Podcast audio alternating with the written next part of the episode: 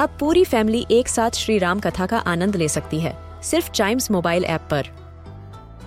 जानिए श्री राम के बचपन से लेकर दशानन वध तक का सफ़र।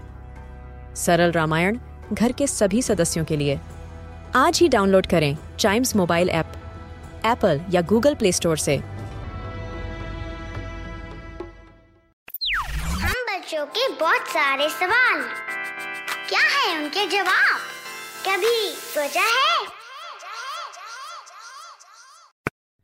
क्या कभी आपने ये सोचा है कि बिल्लियाँ जो होती हैं कैट्स वो किसी भी कोने से, किसी भी छोटी सी स्पेस से कैसे क्रॉस हो जाती हैं?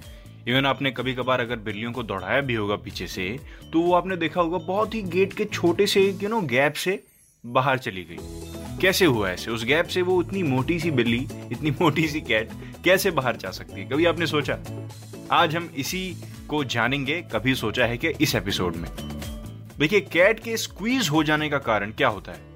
एक ही कारण होता है। उनके पास कॉलरबोन नहीं होती।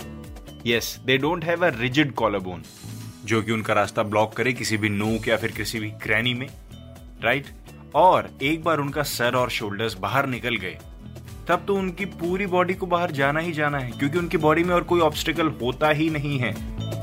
द बॉडीज आर स्लीक यानी एक चिकनी सतह यस एकदम स्लाइड करके वो बाहर चली जाती है। और एक बात बताइए, आपको क्या लगता है कि जो कैट्स के पास विस्कर्स होते हैं उनके, वो किस वजह से होते हैं? क्या वो उनको सिर्फ़ क्यूट दिखाने के लिए ही होते हैं? बिल्कुल ऐसा नहीं है। ये विस्कर्स ही उनको बताते हैं कि कौन से होल्स कौन से गैप्स कौन से क्रैनी कौन से नोक से आप बाहर निकल सकती हैं मैम या फिर आप नहीं निकल सकती। उनके विस्कर्स वाइड होते हैं राइट और लेफ़्ट दोनों में फैले हुए होते हैं। और उससे उनको इंडिकेशन मिल जाता है कि इस स्पेस से, इस कोने से मैं निकल सकती हूँ या नहीं निकल सकती।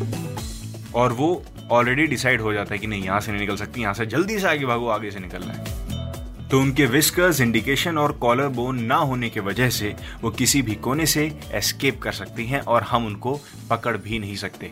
और हम तो उस कोने से जाने की उतनी जल्दी सोच भी नहीं सकते। सो आई होप आपको आपके सवाल का जवाब ज़रूर मिल गया होगा इस एपिसोड में। चाइम्स रेडियो के दूसरे पॉडकास्ट भी सुनिए, क्योंकि सब में है इतना ही एंटरटेनमेंट और इतना ही फन मिलते हैं इसके अगले एपिसोड में एक नए सवाल के साथ, एक नए जवाब के साथ।